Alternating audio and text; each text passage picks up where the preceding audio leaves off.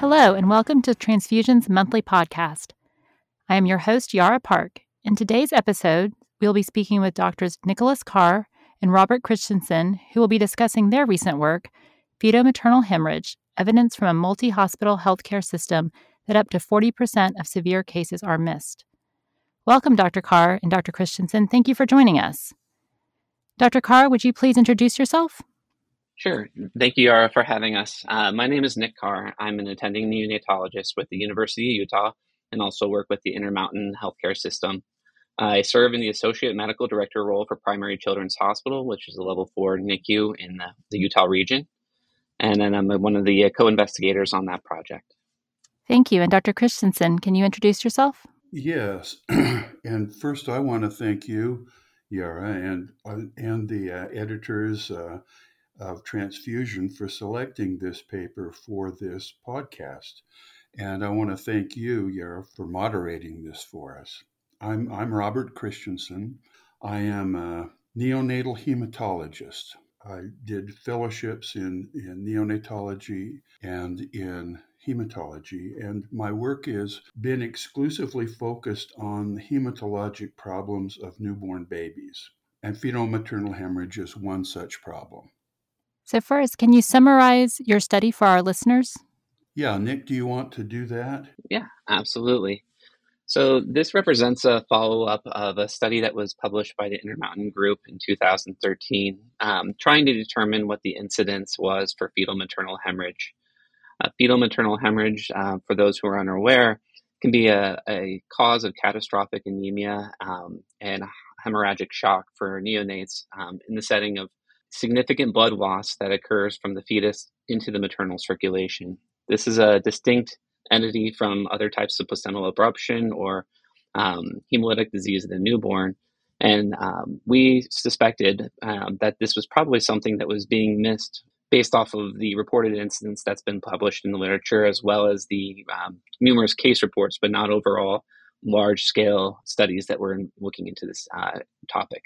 In 2013, our group uh, published an incidence identifying 1 in 9,000 ca- uh, causes of uh, fetal maternal hemorrhage. However, during a case review across the 21 uh, medical centers, uh, we found that only one baby had died from fetal maternal hemorrhage, and fetal maternal hemorrhage being a known cause of stillbirth and uh, neonatal demise, we figured that we were probably missing some of the cases of fetal maternal hemorrhage and that there was probably a better opportunity to go through our electronic medical record and uh, other resources we had available to see was it not being diagnosed? Was there false negatives for confirmatory testing? And overall could we do a better job of identifying fetal maternal hemorrhage early and then managing it as a neonatal uh, program? And what did you find?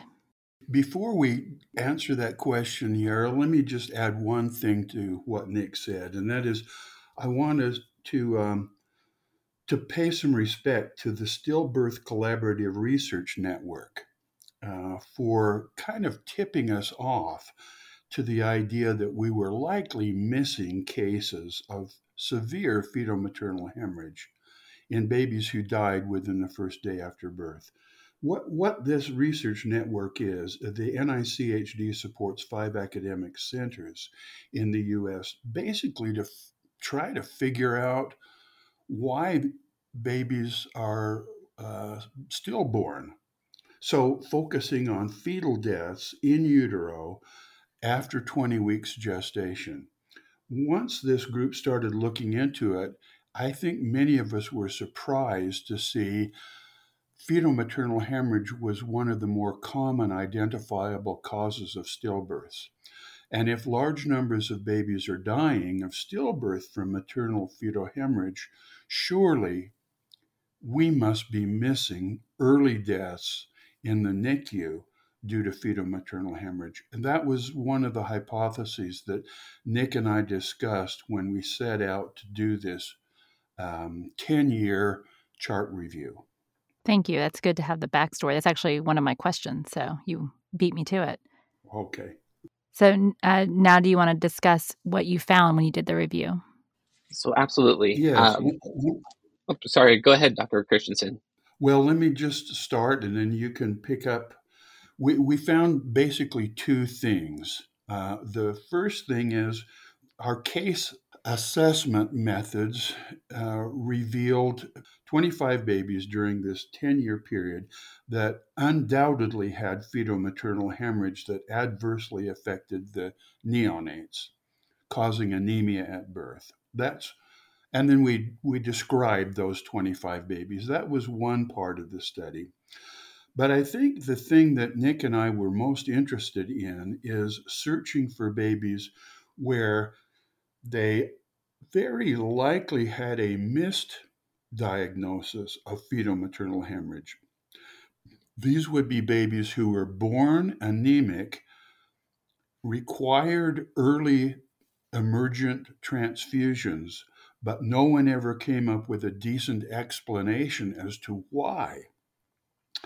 And so we searched for babies who had the, that scenario who had early anemia, early transfusions, but did not have maternal blood drawn to test for fetal maternal hemorrhage. And basically, after some exhaustive chart reviews, we came up with 17 who we are quite convinced but cannot prove had fetal maternal hemorrhage that was missed. And of those, eight of the 17 died. And so, so our report ends up being 25 babies with proven fetal maternal hemorrhage plus 17 that we think were missed. And I think to add into this is that one of the strengths of this study and the uh, strengths of our population is that going back and looking at the Intermountain medical system, over a 10 year epoch, we were able to review close to 300,000 births um, with that, we were able to identify with the confirmatory testing for either Kleihauer-Betke or flow cytometry, 1,375 moms that had been tested with for fetal maternal hemorrhage, and identifying 14% of those were positive. And we felt like that going through and identifying 17 additional cases where we were very convinced that fetal maternal hemorrhage was a cause of that severe neonatal anemia and um, compromise, that this would highlight that there is still a gap in identifying fetal maternal hemorrhage. Um, and, and, it's a relatively low occurrence but high acuity event, and that um, targeted education, universal screening for hemoglobin at cord blood or postnatally would identify these patients and probably help us prevent some of the mortality associated of the misdiagnosis. You mentioned your Intermountain Health system. So, can you explain that a little bit? Because I wasn't familiar with it, honestly, until we started talking about this paper on the committee. And it sounds like a very interesting collaboration. Yes, Intermountain Healthcare is a not for profit organization that owns and operates hospitals in the Intermountain West. And um, we have 19 in this particular report there are a few more hospitals than that, but they do not deliver babies, such as an orthopedic hospital or a children's hospital where no birthing occurs. And to our great advantage, we, we have a single medical record for all of these hospitals and a single institutional review board. So those things um, facilitate our multi hospital research. And we've used this database, well, we, we use it constantly in trying to solve problems in neonatal hematology. And so that's that's Intermountain Healthcare. That's the, the, the patient database that we use um, for this particular study. And I would piggyback on that is that with these being delivery centers, there there are often either the presence or absence of neonatal intensive care units, and so these delivery centers may be a level one, level two, or level three center. And so the importance of having a suspicion um, for these type of deliveries also probably goes into the outcomes of the neonates when they are born in an outborn facility and require transfer into a level three NICU. We suspect, Yara, that our um, experience here of finding uh, maybe 40% of our cases of fetal maternal hemorrhage are missed, we, we suspect that that's not unique to Intermountain Healthcare. I think uh, in order to make the proper diagnosis of fetal maternal hemorrhage, you have to think of it and you have to coordinate efforts with the obstetrician in order to get the proper testing drawn on the mother's blood. If you don't think of it or you don't communicate it or the obstetrician doesn't order the tests, you don't make the diagnosis. I think this is an important diagnosis to arrive at so that you have a proper treatment, a proper explanation for parents. And um, so I think um, I, am so happy that you selected this for the podcast because I believe that um, other centers have this problem as well, that we are all missing perhaps some of the most severe cases of fetal maternal hemorrhage, particularly those that die in the first day in our newborn intensive care units. So, for those of us who are listening who are not neonatal hematologists, what are other common causes of acute anemia in, an, in a brand new baby? What other things do you think about? Well, we actually did a recent paper on that subject, and uh, it's not in the uh, transfusion uh, article that we're specifically reviewing today, but in, in another work, we, we looked at 300,000 live births from our system. Well, first, we had to define what we wanted to call severe anemia at birth, and we used a definition of a hemoglobin or hematocrit at birth, within the first six hours after birth, below the first percentile reference interval. Now, that, that reference interval is necessary because a normal hemoglobin or hematocrit changes during gestation. So, so at 30, well, let me put it this way at 22 weeks gestation, the earliest patient that we're likely to care for, the first percentile uh, for hemoglobin is about 8 grams per deciliter. 8. But if you're looking at a term baby that's 40 weeks, the first percentile is about 13 grams per deciliter. So you've got to have a normative chart to look at to know if your baby has severe anemia. So, anyway, uh, we found 344 babies in our records that had severe anemia at birth. And as it turns out, the most common cause was fetal maternal hemorrhage.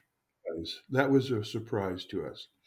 It, another surprise was that only half of the cases were recognized by the caregivers as being anemic on the first day.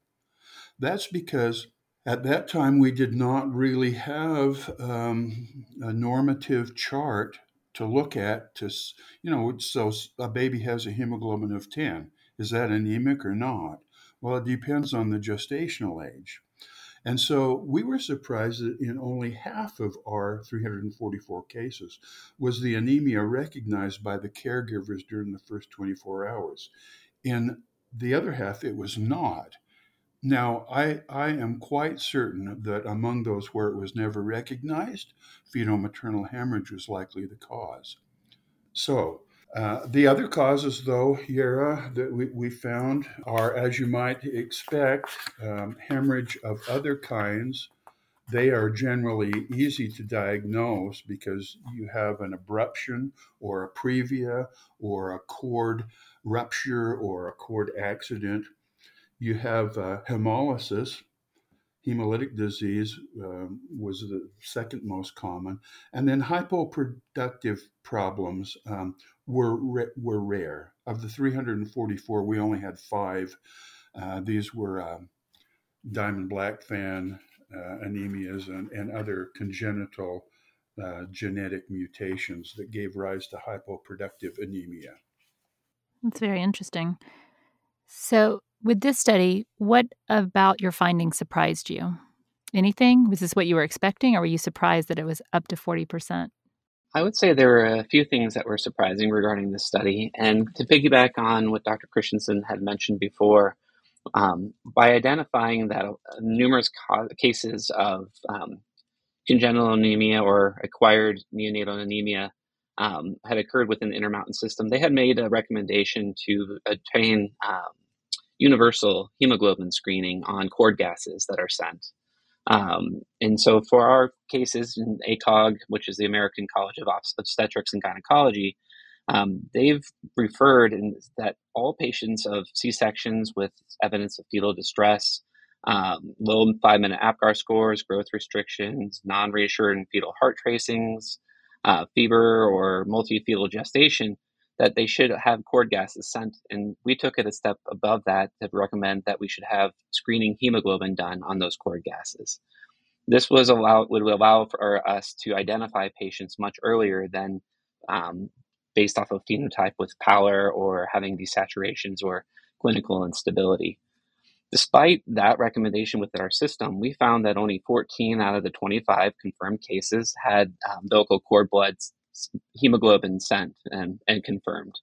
And that of the 21 of the 25 cases end up having a, um, a measurable hemoglobin within the first 90 minutes. We suggest that anything beyond that two hours was potentially a delay in care and recognition for that anemia.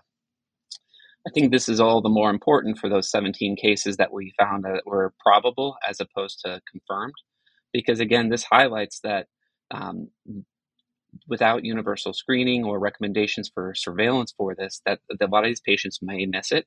They may end up um, having compromise related to their degree of anemia, whether it's congestive heart failure, uh, pulmonary hypertension that persists, or overall just symptomatic disease from their anemia, um, and could go home um, severely anemic, which also has long term uh, uh, effects as well. So I think identifying that, again, anemia could be missed, and that 40% of the cases that we felt that were significant enough that uh, ultimately earned transfusion um, probably highlights how many cases are being missed within other hospital systems that are not as targeted towards looking for signs of severe neonatal anemia. Yeah, I'll tell you one thing that surprised me. I agree with Nick in what he said about the lack of hemoglobins. That's so important to check those. Of our 17 babies who we feel had the missed diagnosis of severe fetal maternal hemorrhage, there were four cases where it was clear from the records that the clinicians thought about fetal maternal hemorrhage as a cause for the early anemia, and they actually ordered the testing in the mother. But there were problems with the testing or the results. Can you discuss the use of the nucleated red blood cells to figure out how chronic or acute a fetal maternal hemorrhage is? I found that to be a really interesting piece of your paper. Thank you. I will uh, lead off on that and then let uh, Nick add. Uh, one of the things that we noticed among the uh, the first 25 babies where we had proof of fetal maternal hemorrhage, we had uh, five of them when we looked at the um, flow cytometric studies of the mother's blood. Five of them had what would calculate as being more than 100% of the fetal blood volume transfused into the mother's circulation.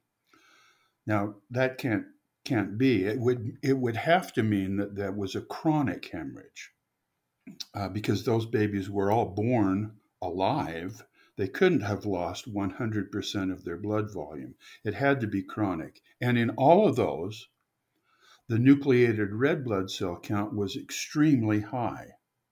On the other hand, there were some who had uh, normal nucleated red blood cell count.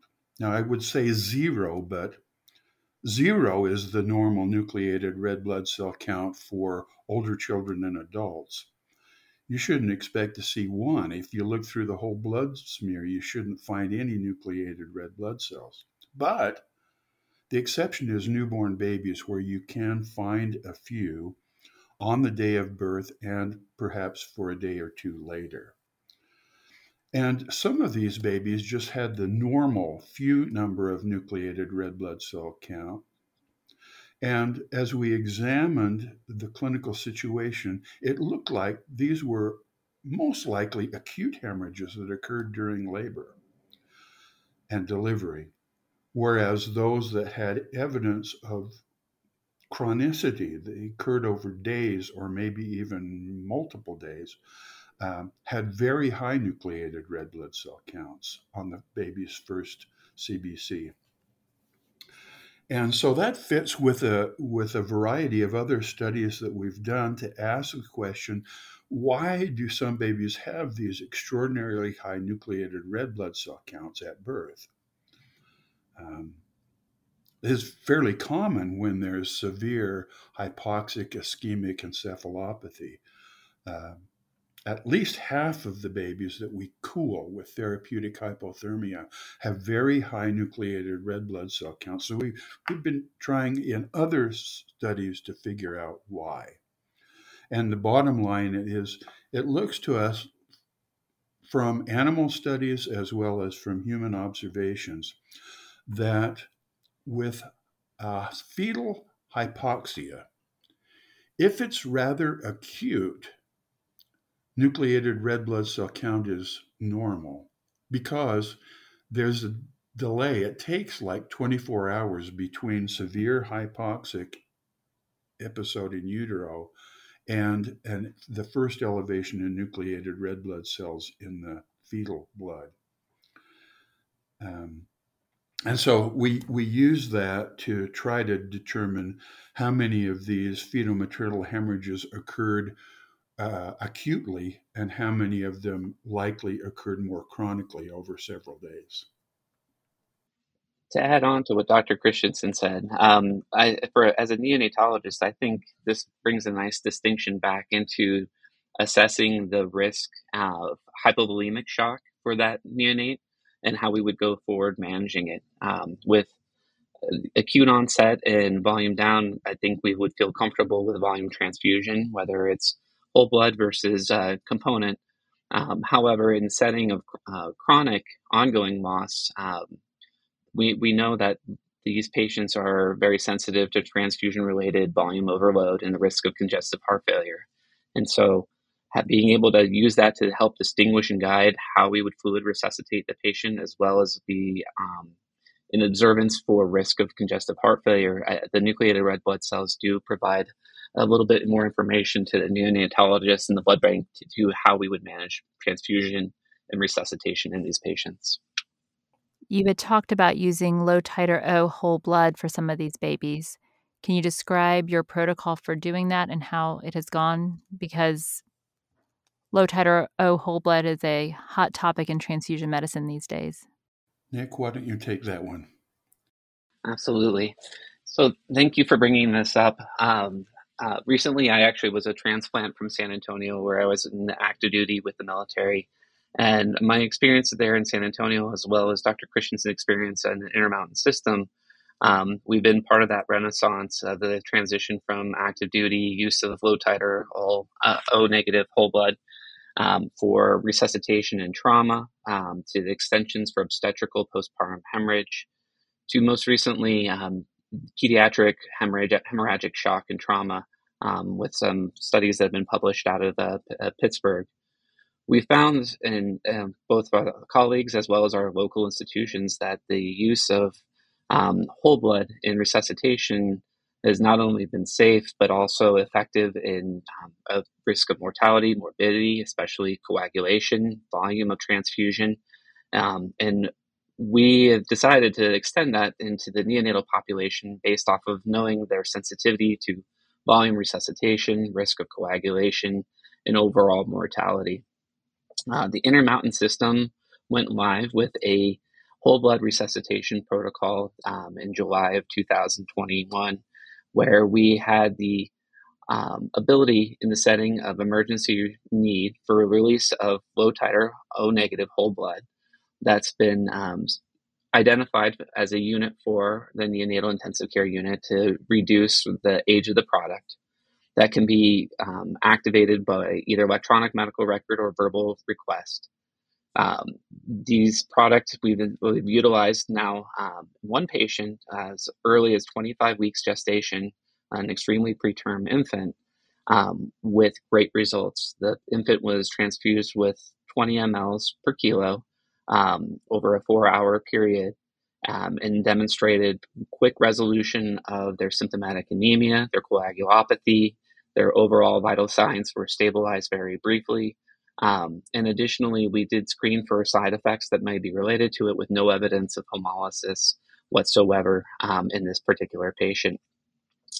Um, and we are highlighting that, that this is a case that may extend into the neonatal population because of the potential benefits that were highlighted across other trauma and uh, emergency resuscitation programs, as well as knowing that this is a area that I think we we can take a lead on and have the opportunities to demonstrate a safety profile as well as the access to a whole blood product um, for our neonates that are born in the most severe of anemic conditions requiring emergency resuscitation. Have you or are you planning to make any changes to the practice in your institution based on these findings? Uh, yes, um, I think we've we've started three, three maybe four things. One is the um, reiteration of our previous plea to order a hemoglobin with every umbilical cord blood gas to hasten the diagnosis of fetal anemia if it's there. That that's one thing that we've done. Um, I think also education in some of our um, uh, educational groups at Intermountain Healthcare to have people consider the diagnosis of fetal maternal hemorrhage whenever we have a neonate that's anemic without a good explanation. That's the second one. And then I think three, we still need more education on false negative maternal fetal uh, maternal hemorrhage testing. These are the mothers that are group O and a fetus that's group A or B may give a false negative test, and we can't, um, and we have to learn how to evaluate and deal with that. And then the last thing is is what Nick brought up about could this be a use for low titer group O cold stored blood? We have a, a case where we, we think it was extremely helpful very recently um, but um, that may be another uh, another use of, of that, that particular product in some of these babies with acute blood loss, whether it's fetal maternal hemorrhage or acute abruption or uh, cord rupture. With acute blood loss, that new product may be uh, may have some benefits.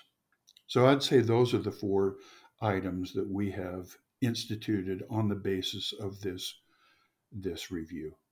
So what's next for your group? What are you going to investigate for your next thing? Well, we're we're still doing work on nucleated red blood cells. I think there's much to be learned uh, there. What does it mean when a baby has a high nucleated red blood cell count? They're not all from fetal maternal hemorrhage. They're from a variety of causes. How long does it take? What's what are the stimuli? How long does the, the lag time have? Uh, the, the limits of the lag time between hypoxia and nucleated red cells.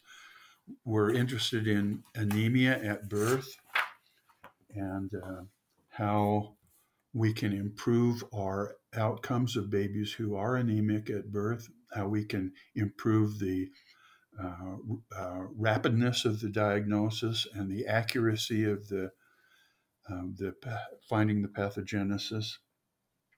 Really, if it's anything to do with hematologic problems of neonates, we're in. That's perfect. All right. Well, thank you so much. And that's our show. Thank you to Dr. Carr and Dr. Christensen for joining us for a great discussion. This has been very informative. This is Yara Park for Transfusions Monthly Podcast. See you next time.